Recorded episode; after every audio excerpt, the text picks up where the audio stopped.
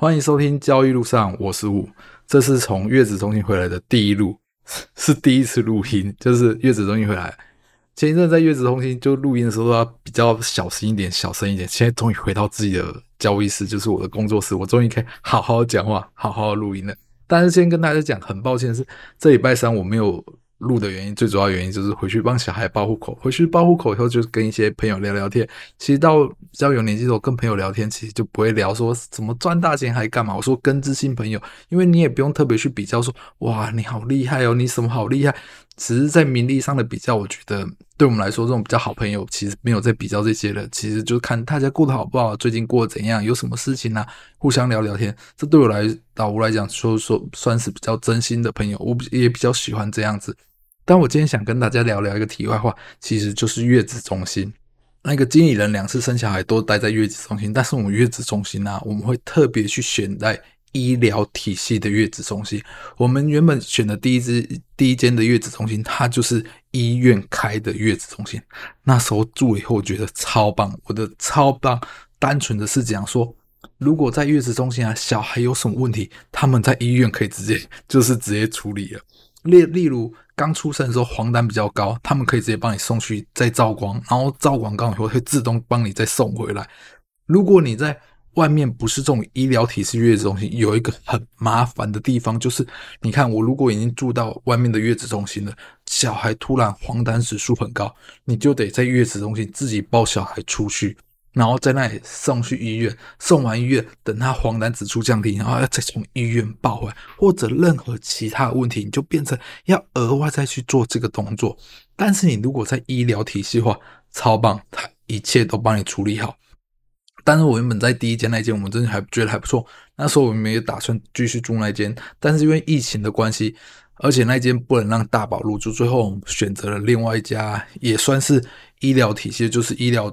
他们医院附属的，但是这间就不是连在一起的，是同一个老板开的，就是在医院的隔壁。就它其实电梯底下是相通的，但是其实两栋大楼，但是它一样也是算是医疗体系的，所以一本一基本上一点点的小症状，它都可以帮你处理好。但是因为它不是，就是这两家是分开的，所以我们还是需要，如果有什么问题，也是需要自己抱小孩去隔壁的医院，但是非常的近。非常容易，而且你在医疗体系以后，你报完名之后或者挂号，他们会通知你说：“哎，你时间到了，可以去看医生哦。”就是他会帮你挂号，到了以后，医疗体系会通知你们，就是他们的医院会通知客服，客服会跟你讲说：“哎，可以去看医生了，就嗯，可以省去很多排队的时间。”我觉得医疗体系的好处就是这样。不然你真的在外面，因为小朋友刚出生的时候毛病真的会比较多一点，就是要检查东检查西呀。但是如果在医疗体系，这个问题真的会少掉非常多，这是我自己真心推荐给大家。但是价格真的就我知道了，好像都会贵的比较多一点点。像我这两间住起来都大概都在，我去年住哦就要二十几万了，就是不是第一胎住就要二十几万了。然后我现在第二胎住的还是台中比较有名的，然后住了，诶，奇怪也是二十几万。我就想说这间不是很有名，人家说说这个很多人在住的，可是。那时候我看价钱以后，诶，怎么好像跟我第一间住的差不多？可是因为我我在想，我第一间那个应该是因为医疗体系的关系，所以比较高。但是因为我也就住这两间，说不定这个价格好像是正常价格，还是它是比较贵价格？其实我也是不太清楚啦。只是就推荐给大家，如果你们真的有在住月子中心的话，如果考量下你们真的想要省去麻烦的话，我觉得住医疗体系的真的是不错了。这就今天的闲话聊聊，但我今天接下来就开始聊聊我们交易，有没有有一些交易，你明知道要赔钱或是会赔钱，很高几率的话会赔钱，你会不会做？就老吴自己来讲，如果符合自己的操作模式，虽然我知道这笔交易很高的机会会赔钱，我还是会做。我为什么会要求自己到这个地步呢？最主要原因。我们在做交易的时候，常常会有自我主观的意见，觉得现在这里可能会赚钱，觉得现在这里可能会赔钱。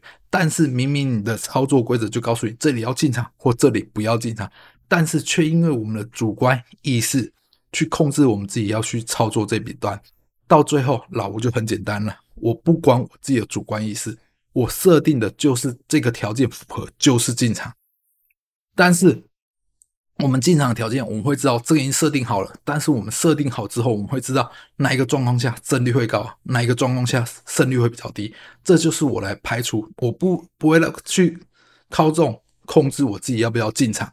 但是我的规则定下去之后，我用长久以来统计下来的胜率比率下一做计算，知道这里进去。虽然有很高几率会赔钱，但是也有赚钱的机会。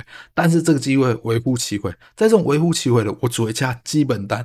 我只有在下单知道胜率高，统计下来它很容易赚钱，所以我才会口数放大。所以就算我明明知道这个地方进去很容易赔钱，我会果断的进场。了不起就赔钱，就是常常有人会在我部落格上面看到我打。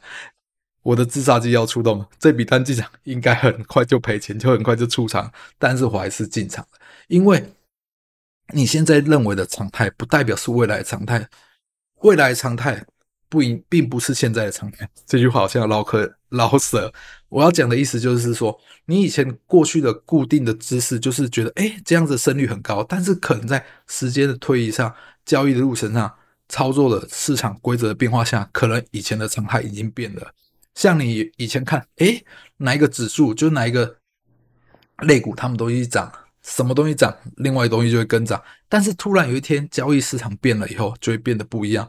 所以老吴宁可让自己无时无刻在交易市场上，就是我该做我就会做，因为你只有这样做下去，你才会统计，你才会记录，而且你才会刻骨铭心。就是你有这个交易记录以后，你会发现看看，诶，市场是不是真的变？市场变了，我们是不是要跟着变？还是这只是？